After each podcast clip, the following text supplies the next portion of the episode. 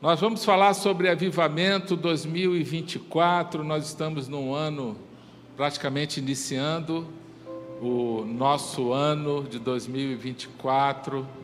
Está passando mais rápido o tempo, né? Quem acha que está passando muito rápido aí? É, o pessoal mais velho acha isso. É normal. Está passando, está voando o tempo. E nós queremos que esse ano vai ser um tempo especial para a nossa igreja. Vai ser uma transição, uma mudança de lugar. Em breve a gente vai para o novo local. Falta pouco ali a obra. A gente tem acompanhado. Quem está animado aí para essa obra? É, glória a Deus, estaremos lá. É, e vai ser um tempo, um novo tempo, um novo lugar.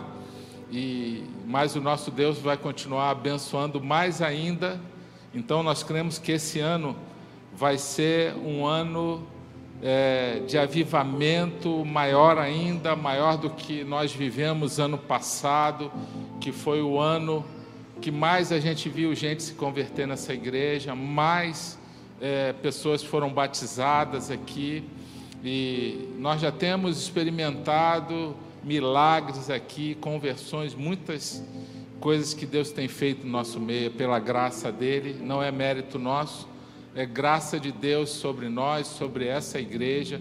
Não é só na nossa igreja, várias outras igrejas da cidade.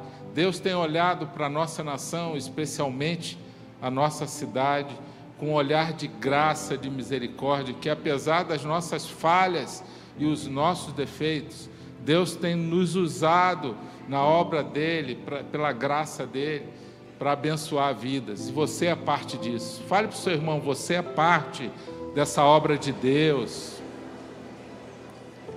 Você é parte do avivamento. Deus, Ele, a gente descobre na Bíblia que Deus não faz nada sozinho, Ele poderia fazer. Até se Ele tem um, um projeto que Ele quer fazer, a Bíblia diz que Ele não faz nada sem anunciar antes aos seus profetas. Ele avisa os profetas dele antes o que ele vai fazer. E isso quer dizer que nós somos parte daquilo que Deus quer fazer na nossa história, na nossa terra, na nossa é, família, na nossa cidade e no milagre que a gente quer ver Deus fazer, nós somos parte desse milagre. Muitas vezes a gente quer que Deus só que Ele faça o milagre acontecer. Mas Ele faz até uma parte, Ele espera. Às vezes a gente pede para Deus uma árvore, um fruto, Ele dá a semente para a gente plantar. A gente pede para Deus o peixe, Ele dá a vara para a gente pescar, Ele dá a isca. Né? Então, o nosso Deus é assim. Ele quer que a gente se envolva com Ele. Ele quer que a gente esteja com o coração, Ele gosta é, de fazer junto. É igual o meu netinho, Gustavo.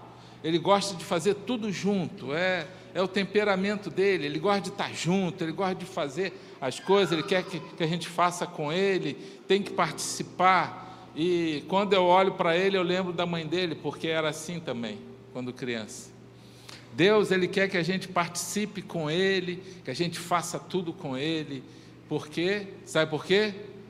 Porque Ele é o nosso Pai, e nós somos filhos. Deus ama isso, Deus ama relacionamento. A prova que Ele ama relacionamento, que Ele deu o seu Filho, Jesus Cristo, para morrer na cruz em nosso favor, para acolher uma grande família de filhos que somos nós, adotados em Cristo.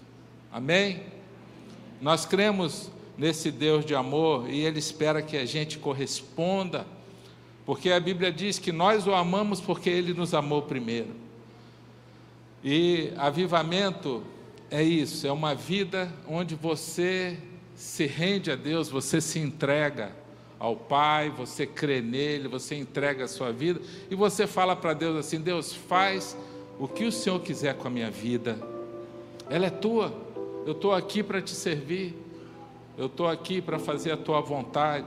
Então, avivamento é vida de santidade, é transformação de caráter, é vida consagrada a Deus, é uma sede, uma fome da presença de Deus, é querer ver Deus se revelar, se manifestar de uma forma sobrenatural.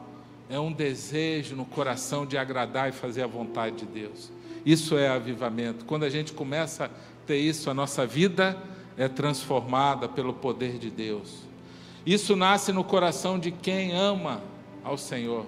O nosso Deus é intenso, por isso ele colocou o primeiro e maior mandamento: amar o Senhor com todo o coração, com toda a alma, com todo entendimento, com toda a força. Porque foi assim que ele nos amou na cruz, com essa intensidade, com essa paixão, capaz de morrer no nosso lugar, de se entregar na cruz por nós, pagar o preço do nosso pecado. Ele mesmo disse que o salário do pecado é a morte, mas Ele é que vai morrer no nosso lugar para pagar o preço na cruz. Sabe por quê? Porque esse amor de Deus é intenso. É um amor apaixonado. Deus é apaixonado pelo ser humano. É isso que deixa o diabo com tanta raiva. Que o ser humano pecou e Deus perdoou, ainda foi morrer por ele, no lugar dele. Diabo era um anjo, Satanás era um anjo, querubim ungido. Né? E pecou e foi expulso do céu e não foi perdoado. Estava na glória de Deus, quis ser maior do que Deus o orgulho entrou no coração dele, diz a Bíblia. E o que que o diabo tenta fazer? Afastar as pessoas de Deus, para não receber esse amor de Deus. Fazer com que as pessoas pequem e ele falar para Deus como fez com Jó: "Olha lá, tá vendo, olha? Valeu a pena você morrer por eles, estão lá pecando, estão aprontando, não estão nem aí para o seu amor. A melhor resposta que nós temos em relação ao que Deus fez para nós na cruz é demonstrar o nosso amor a Ele, é retribuir aquilo que Ele fez por nós. Avivamento é isso, é transformação de vida, de caráter, é uma entrega de vida e começa a impactar vidas. É se aproximar de Deus com todo o coração.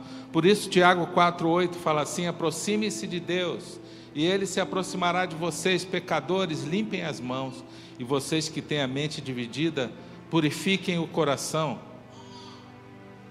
Então eu quero falar sobre avivamento.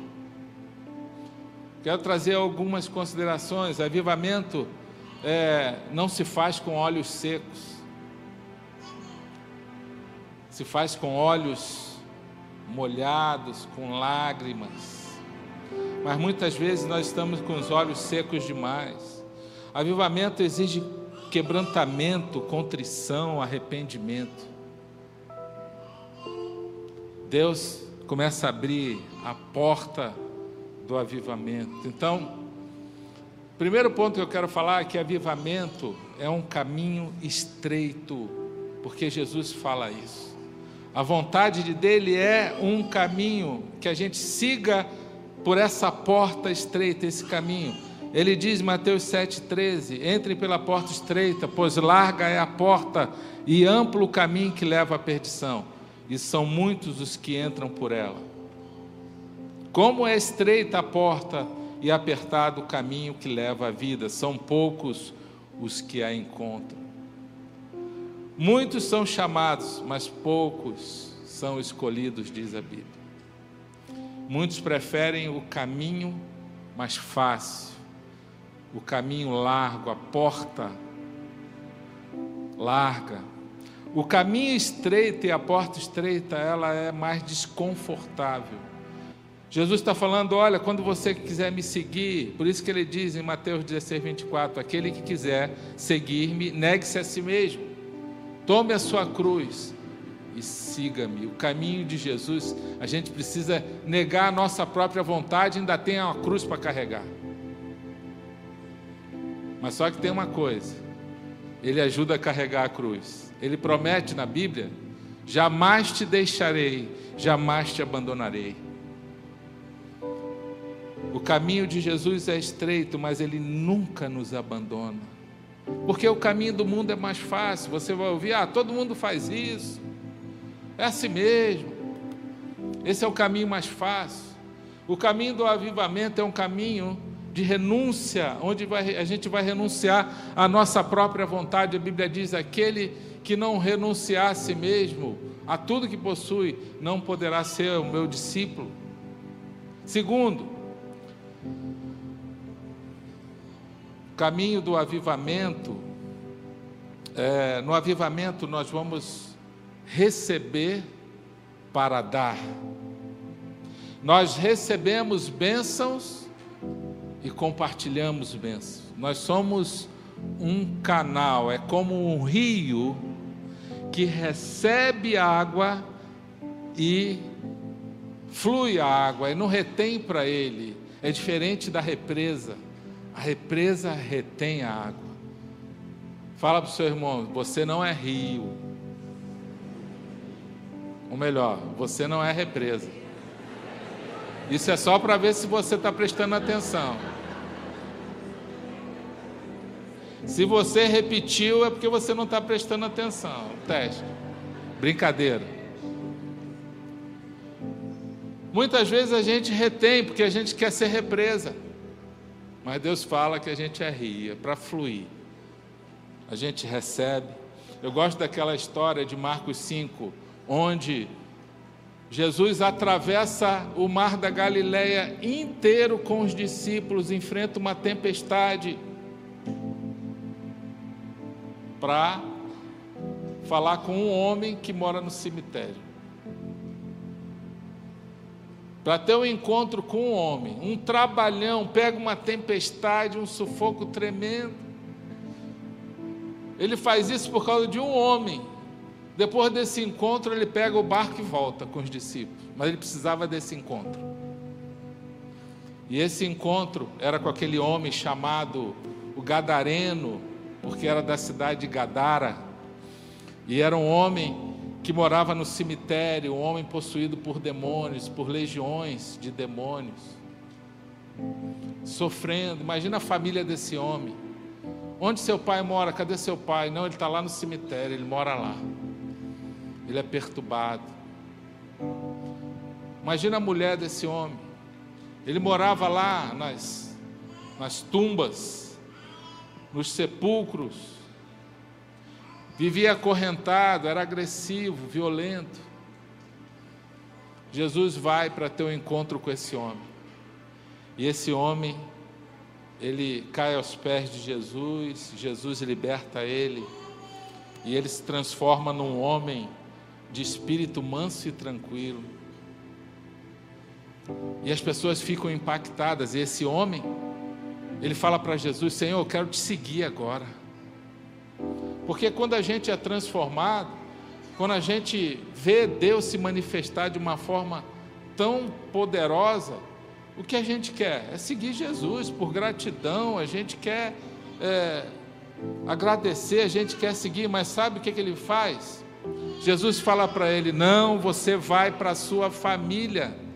Aí ele fala isso aqui: ó, Jesus não permitiu, mas disse: Vá para casa, para a sua família, e anuncie-lhes quanto o Senhor fez por você e como teve misericórdia de você. Sabe por quê? O avivamento, muitas vezes, ele, ele acontece fora, mas Deus leva ele para a família.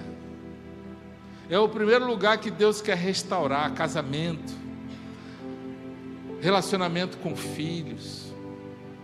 É o primeiro lugar, Deus criou a família. Quando uma pessoa está querendo agradar a Deus, a primeira coisa que acontece, ela começa a querer ser uma esposa melhor, um marido melhor, um pai melhor. Por isso que a Bíblia fala: o coração do pai se converte ao coração dos filhos. E o coração dos filhos se converte ao coração do pai. Eu acho interessante esse versículo de Malaquias, é o último versículo do Velho Testamento. Ele fala que o coração do pai se converte ao coração dos filhos. Primeiro do pai, a iniciativa é do pai. Às vezes o pai fica esperando o filho reconhecer o amor dele. Aí depois que ele fala, e o coração do filho se converte ao coração do pai mas primeiro a atitude é do pai. O nosso pai, Deus, a atitude primeira foi dele. A gente estava perdido nas trevas. Ele foi lá na cruz, pagou o preço do pecado e nos resgatou das trevas, das garras de Satanás e nos trouxe para o seu reino de amor. Ele nos amou primeiro.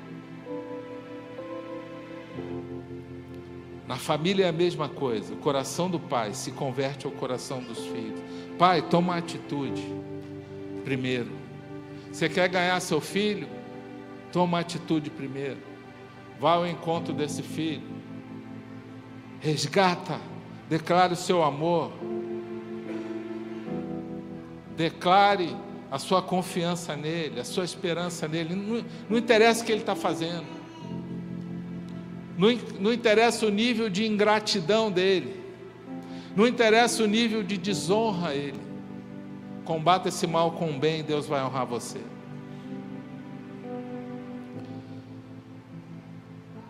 Nós recebemos para dar, é o plano de Deus. Ele fala para esse homem: vai lá e testemunha tudo que aconteceu na sua família. Não fica isso guardado com você. O que Deus está falando é que você precisa testemunhar o amor de Deus por onde você passar, na família, no trabalho, é, no seu bairro, onde você estiver, em todo tempo, toda e qualquer oportunidade, até uma pessoa que bata na porta da sua casa para vender alguma coisa ou pedir alguma coisa. Aproveite toda oportunidade. Toda oportunidade é uma oportunidade, porque Deus quer que a gente impacte a vida dessa pessoa através do nosso testemunho. Isso é avivamento. Nós recebemos para dar em todas as áreas, na prosperidade. Deus quer fazer todos prosperarem. Qual é o pai que não quer ver o seu filho prosperar? Deus promete prosperidade em todas as áreas da vida. Não é só no financeiro. Tem gente que pensa, quando fala em prosperidade, só pensa em dinheiro. Não. É uma vida emocional, é paz, é paz nos relacionamentos, é na sua saúde, é em todas as áreas da vida, no seu trabalho, na sua família. Deus promete prosperidade. Então, Deus, quando fala ali em 2 Coríntios 9, 8 e 9, são dois capítulos que só fala sobre dinheiro. Aliás, a Bíblia tem mais de duas mil passagens que fala sobre dinheiro, porque ele sabia que o dinheiro ia ser um grande problema na vida das pessoas. 1 Timóteo 6,9 fala que o amor ao dinheiro é a raiz de todos os males. Não é o dinheiro que é a raiz, é o amor ao dinheiro. E Jesus, é, a palavra de Deus fala ali em 2 Coríntios 9, 11, diz assim: Vocês serão enriquecidos de todas as formas. Todo esse contexto fala de generosidade. É, todos esses dois capítulos, a pessoa ser uma pessoa generosa, um coração liberal, um coração é, amoroso, generoso, é uma pessoa que não retê para ela, ela recebe a bênção, mas ela compartilha, ela abençoa. E aí, ali diz essa promessa: vocês serão enriquecidos de todas as formas. Diga, todas as formas. É uma riqueza que não é só dinheiro, é de várias formas para que possam ser generosos em qualquer ocasião, e por nosso intermédio, a sua generosidade resulte em ação de graças a Deus. Então alguém vai glorificar a Deus por causa da sua generosidade. E quando Deus encontra um coração generoso, sabe o que ele faz? Ele abre mais a torneira ainda sobre a vida da pessoa, a torneira de bênção, vira uma bola de neve. A pessoa recebe, ela ajuda o próximo, ela abençoa o reino de Deus, Deus derrama mais. É, então, inclusive, nós vamos ter um encontro de empreendedores aqui no dia 19 de fevereiro. E vai vir um irmão em Cristo que é um empresário, que é um homem de Deus e tem muitas experiências fantásticas. E ele estava contando no testemunho dele como ele usa a empresa dele, que é uma empresa grande, é uma das maiores transportadoras do Brasil, em favor, ele usa o trabalho dele em favor do reino de Deus, para abençoar vidas. É algo fantástico, depois a gente vai divulgar em breve, para que você possa assistir se você tiver disponibilidade. Cai numa segunda-feira, 19 de fevereiro. Já coloca aí na sua agenda. Terceiro, não vamos chegar onde Deus quer sozinhos. O avivamento não é individual, ele é coletivo. Vidas sendo impactadas, vidas é, se movendo no reino de Deus, unidade no corpo de Cristo. Por isso que Jesus fez uma oração para o Pai pedindo para que houvesse unidade no nosso meio. João 17, 20 diz assim: Minha oração não é apenas por eles, pelos discípulos, rogo também por aqueles que crerão em mim por meio da mensagem deles, para que todos sejam um. Pai, como tu estás em mim e eu em ti que eles também estejam em nós, para que o mundo creia que tu me enviaste. Jesus está falando assim: olha pessoal, igreja, se vocês estiverem unidos um com os outros e unidos comigo, se prepara que vocês vão impactar muitas vidas. O mundo vai se render a Cristo. Agora, se houver divisão, contenda, briga, vai ter problema.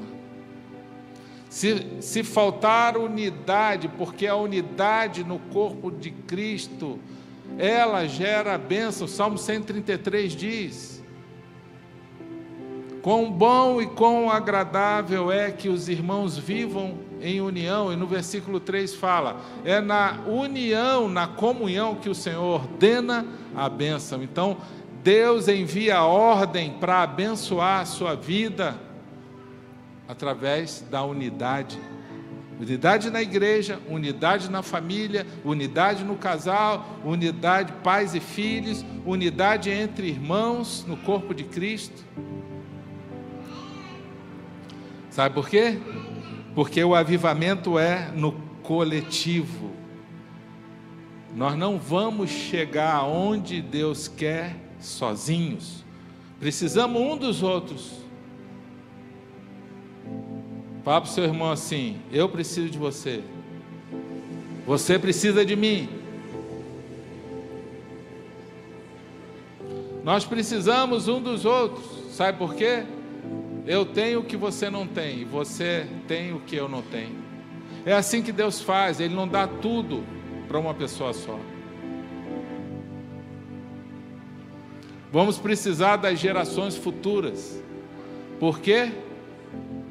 porque talvez a gente não chegue até onde Deus quer na nossa geração. Por isso que a gente precisa treinar as gerações futuras. Jovens, adolescentes, crianças, eles precisam chegar. Nós queremos impactar essa cidade com o amor de Deus.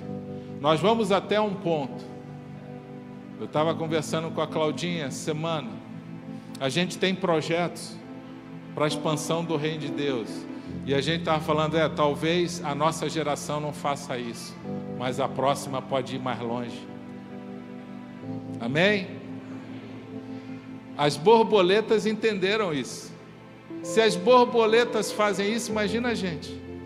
A borboleta monarca lá do Canadá, quando o frio chega lá, ela sai, essa borboletinha aí que está na tela ela sai do Canadá e vai para o México. Leva dois meses, é o único inseto que faz migração de um país para o outro. Regular, todo ano acontece. Os cientistas ficam estudando isso para ver como elas conseguem fazer isso. Leva dois meses essa viagem, só que tem um problema. Ela vive só um mês, a borboleta. Então, como que ela chega lá? A geração futura. Quando chega perto de terminar a vida dela, ela coloca ovos, ela reproduz, nasce as larvinhas que vão se transformar em borboleta. A geração anterior morre e essas novas borboletas continuam a viagem na mesma direção. É isso que incomoda os cientistas, que eles querem saber como que acontece isso. Sabe por quê? Eu creio que está no DNA delas. Elas receberam da geração anterior, está lá no DNA. É como o amor de Deus, que a gente tem que passar para a geração futura. Aí essa segunda geração chega no México e elas vão para uma determinada região lá. Quando o frio termina no Canadá, ela volta, mas ela está morrendo. São 30 dias só. Ela coloca ovos de novo, nasce a próxima geração e volta para o Canadá, atravessa os Estados Unidos inteiro, a borboletinha e chega lá na quarta geração. É algo espetacular. Por que, que eu fiquei pensando, Deus, traz essas borboletas para o Brasil? Não precisa esse desespero todo. Aqui elas vão, não precisar viajar tanto. E eu estava pensando, por que, que Deus permitiu isso? Para nos ensinar. Deus usa a criação para nos ensinar princípios geracionais. Talvez a nossa geração não consiga ir até onde Deus tem para nós. Nós temos uma missão, mas a geração futura pode ir. Amém? Vamos treinar a geração futura? Por isso que a gente tem aí Ministério Infantil, Nova Kids, adolescentes, jovens sendo treinados. Sabe por quê? Porque essa vida é muito curta, a gente tem uma missão. A nossa vida mesmo é na eternidade com Deus. Nós temos um prazo de validade. Mas enquanto nós estamos aqui, nós temos uma missão. Diga para o seu irmão: nós temos uma missão. Não desista. Não desista.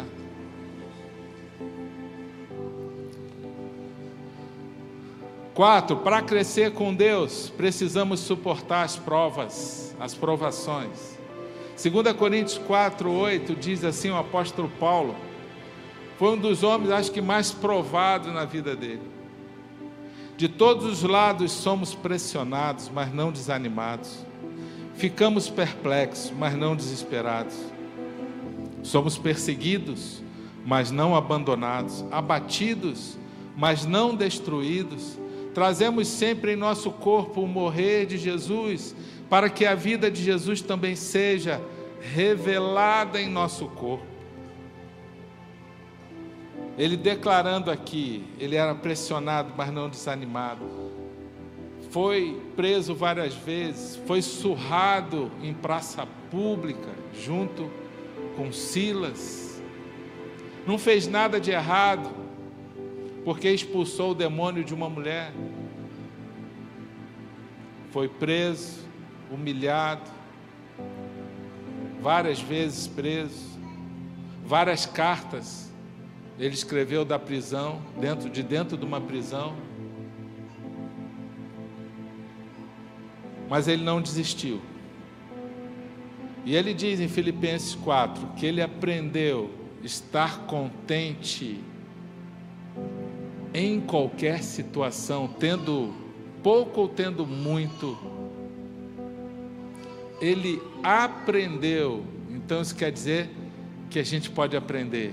Ele diz assim: Eu aprendi o segredo, é um segredo. É como uma chave que você enfia na porta e vira uma chave, tem um segredo, é uma chave. E esse segredo está em Cristo. A nossa paz, a nossa felicidade não está dependendo das circunstâncias. A gente vai passar por momentos difíceis, a gente vai chorar, a gente vai se humilhar perante Deus, a gente vai clamar, mas a gente não perde a nossa paz. Amém? É isso que Paulo está falando. Você não vai perder a visão, a missão que Deus tem para você, você não pode desistir. Nunca tome decisões radicais importantes que vai afetar toda a sua vida, a sua família, num momento de dor, num momento de sofrimento. Sabe por quê? Porque as suas emoções podem falar mais alto e você tomar uma decisão errada. Então se aconselhe, se oriente com Deus, ore, jejue, peça oração, peça conselho de gente sábia, gente de Deus, alguém que você confia, porque na multidão de conselheiros há sabedoria. Tem gente que já se deu muito mal por causa disso. Tomou decisão errada na hora da pressão se arrependeu, mas não tinha mais jeito.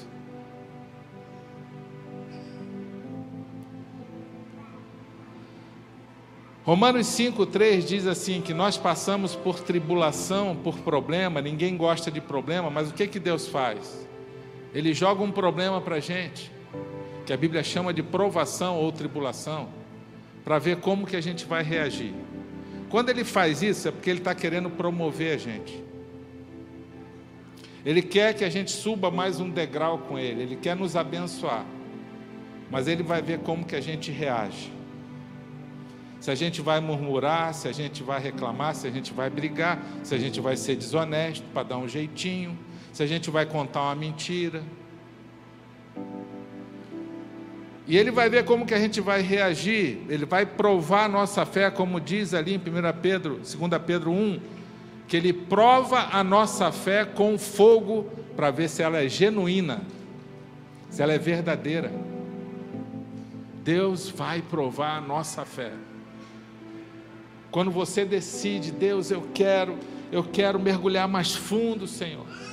Eu quero ver o Senhor se revelar, se manifestar. Aí Ele vai testar o nosso nível de santidade, porque sem santidade ninguém verá o Senhor.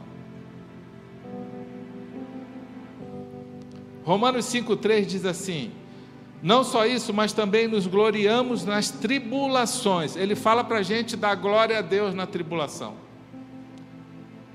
Porque sabemos que a tribulação produz perseverança. A perseverança, um caráter aprovado, e o caráter aprovado, esperança. Então, é uma sequência. Problema, Deus quer treinar perseverança. A perseverança ele traz caráter aprovado.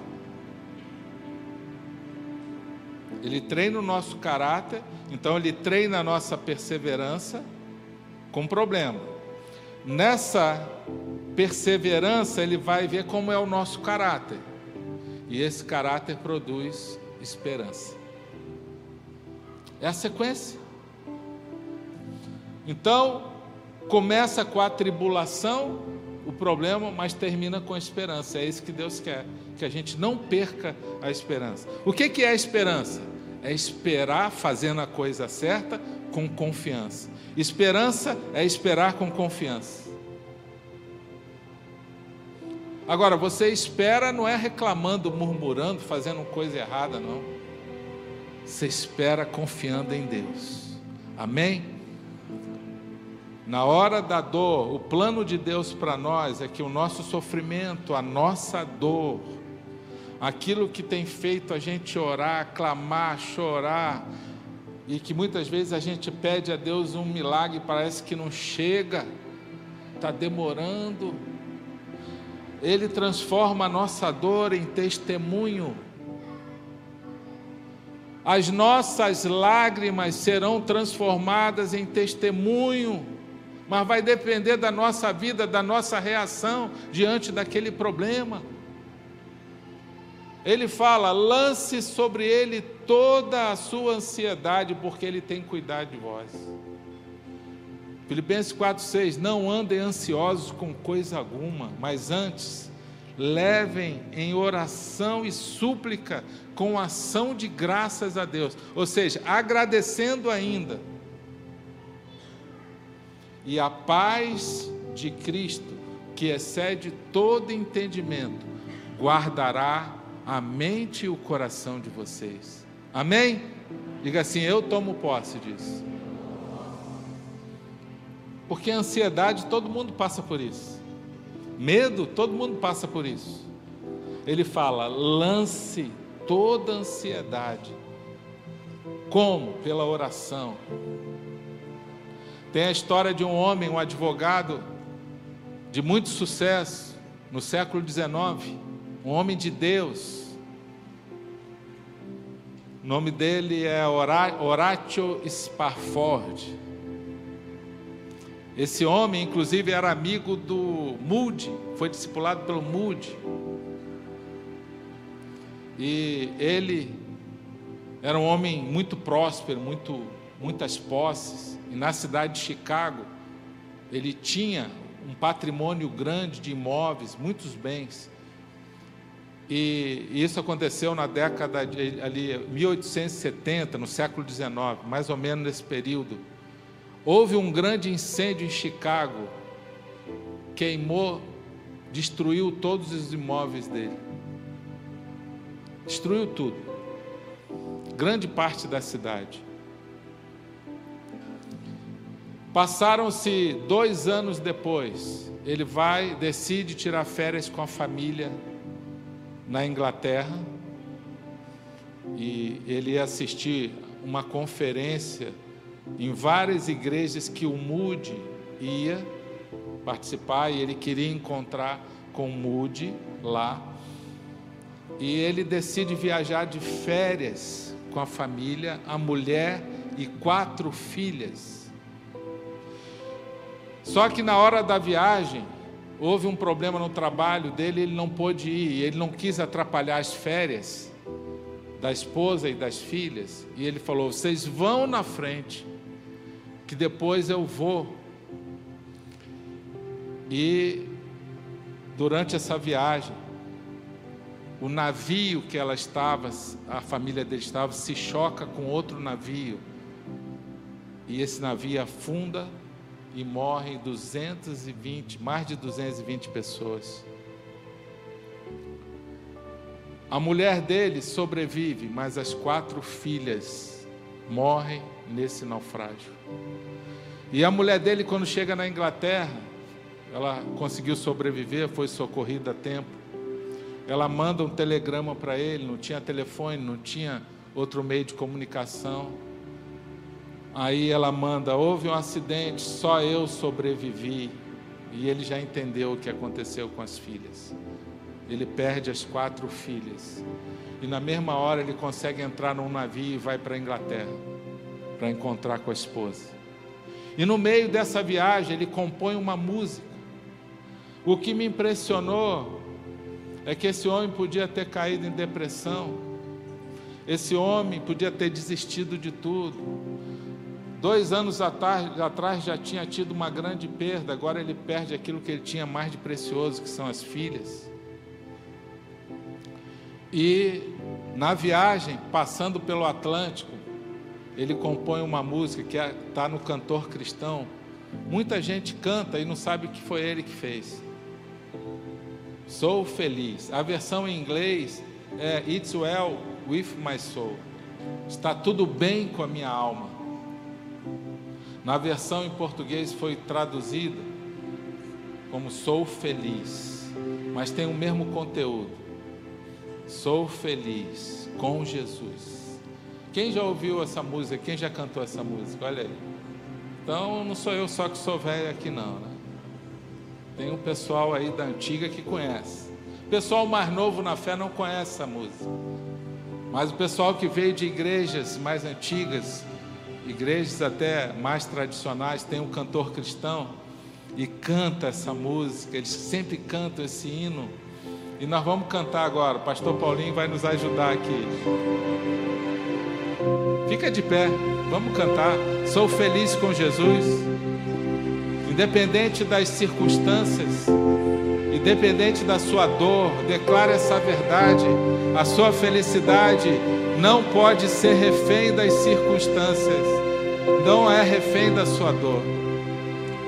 Se passa mais o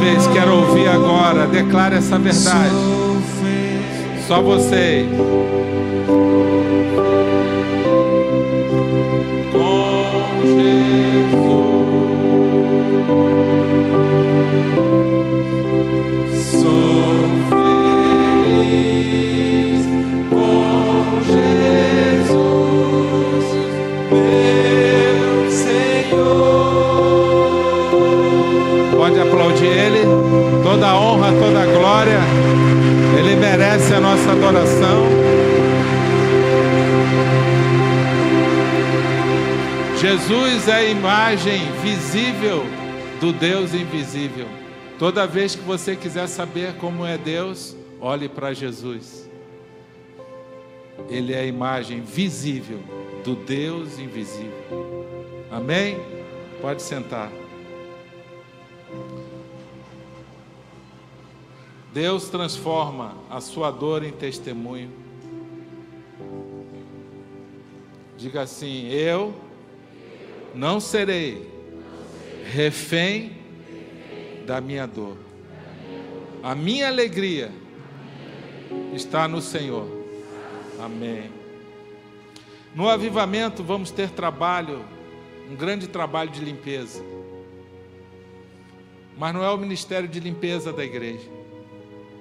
Esse é importante. É outro ministério. É o que o Espírito Santo faz na nossa vida.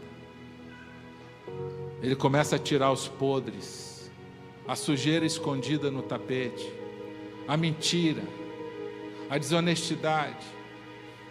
Ele começa a colocar o podre para fora. Essa é a nossa oração na igreja. Senhor, coloca o podre para fora. Não deixa ninguém se acomodar no pecado. Não deixa ninguém ficar ali, Senhor, com podre escondido. Então se prepara. Deus coloca o podre para fora. A começar na liderança da igreja. Não escapa ninguém. Essa é a nossa oração. No avivamento, Deus começa a fazer uma limpeza, purificar. Por isso que nós lemos lá, Tiago 4,8. Aproxime-se de Deus e Ele se aproximará de vocês. Pecadores, limpem as mãos, purifiquem o coração.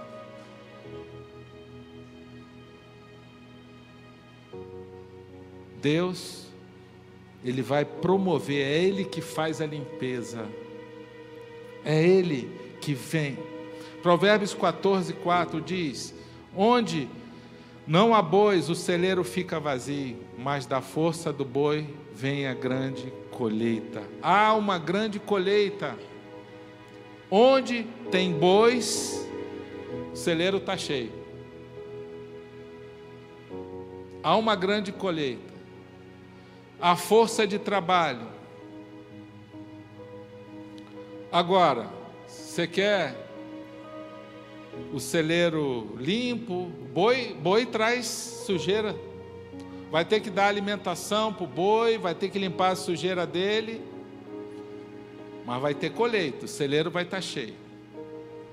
A igreja de Cristo é assim também. Nós estamos fazendo uma grande colheita. Temos bois no celeiro. Né? Temos bois ajudando a força do trabalho dos bois. Temos a força do trabalho, o Espírito Santo está operando, há uma grande colheita. O celeiro está cheio, mas nós temos que fazer a limpeza. Por isso que na igreja vai chegando um monte de gente nova. Glória a Deus, sejam bem-vindos. Todos que querem Jesus, Jesus não rejeita ninguém. Ele fala assim: vem do jeitinho que você está, com a vida toda arrebentada. Ah, pastor, eu fumo maconha, vem para Jesus assim também. Ah, pastor, eu sou ladrão, vem assim também para Jesus. Ah, eu estou no adultério, vem para Jesus assim também, que Ele vai te pegar de jeito. E você vai se arrepender, você vai confessar esse pecado cheios de bebês na fé. É muito bom ter muitos bebês na fé na igreja. Isso significa que a igreja é viva. Celeiro está cheio, está chegando gente. A igreja precisa ter gente nova, chegando, bebês na fé, que não conhece nada sobre Deus, não conhece, com a vida muitas vezes torta, cheio de maus hábitos, porque é assim o mundo. Quando a gente estava no mundo, a gente tinha a nossa vida podre, a nossa vida torta. Agora Jesus nos resgatou e ele fala: Filho, vem, vem. Você é um bebezinho, você está usando fralda, você está com a chupeta na boca, você é bebê na fé. Vão te ajudar, vão cuidar de você. Aí vai um ali quando faz uma caca, né? Tem que trocar a fralda. Vamos trocar a fralda daquele ali. Aí troca a fralda de um, coloca a chupeta na boca. Quem tem filho pequeno aqui? Você quer que esse filho fique bebê a vida toda? Não, pastor, Deus me livre. Acordando de madrugada, trocando fralda, dando mamar. Olha ali um exemplo ali, ó. Aqui, ó, dando mamar ali. Essa criança vai crescer, é um tempo bom, é gostoso ter o bebê, mas ele precisa crescer. Agora imagina se esse bebê resolve ficar 10 anos querendo usar fralda, chupeta, acordando de madrugada para você dar mamar. Alguém quer isso? Ninguém quer. Na igreja é a mesma coisa. Jesus recebe a gente do mesmo jeito. A gente é bebê na fé no início, faz coisa errada, é tudo, troca, tem que trocar, alguém tem que trocar a nossa fralda, e alguém vai nos ajudar, um cuida do outro. Mas, meu irmão, isso tem um prazo. Isso tem que passar. Daqui a pouco é você que está trocando a fralda de outro. Daqui a pouco é você que está ajudando a cuidar de outro. Tem gente que quer ficar na igreja um frequentador de culto quer ficar do mesmo jeito 5, 10, 15 anos, é porque não se converteu de verdade. Precisa se converter de verdade, você precisa se converter de verdade. E falar, Jesus, eu não quero ser mais esse frequentador de igreja. Eu rejeito ser uma pessoa religiosa, eu não quero mais ser isso. Eu quero ser um homem, uma mulher de Deus, onde eu vou ter experiências contigo. E agora eu, vou, eu é que vou ajudar a trocar a fralda dos meus irmãos. Eu é que vou aconselhar, eu é que vou orar por ele, pelos novos que estão chegando. O reino de Deus é assim. Vamos ter trabalho de limpeza. Vamos ajudar na limpeza. É assim que funciona o reino de Deus. E para a gente terminar, o avivamento tem um preço. Ele é feito pelo Espírito Santo. Nós precisamos fazer a nossa parte.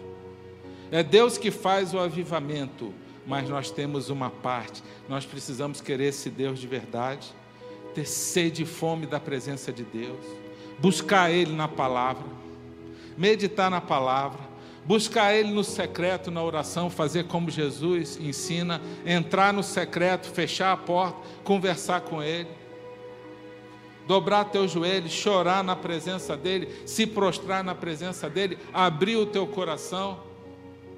E quarta-feira eu falei, quarta-feira passada aqui, da oração do Pai Nosso. Pai Nosso é uma oração que você tem que fazer todo dia conversando com Deus aquilo ali não é algo decorado. E eu estava pensando, por que que eu, Deus me livrou de tantas tentações? Deus, o Senhor teve uma graça sobre a minha vida, o Senhor me livrou de alguns pecados, de algumas tentações. O Espírito Santo me lembrou, é essa oração que você faz todo dia, desde os 12 anos de idade, quando você aprendeu lá no catecismo. E eu agradeci a Deus pelos meus irmãos católicos, porque eu aprendi com eles, com 12 anos de idade. Dos 12 anos até hoje, eu nunca deixei de fazer a oração do Pai Nosso um dia.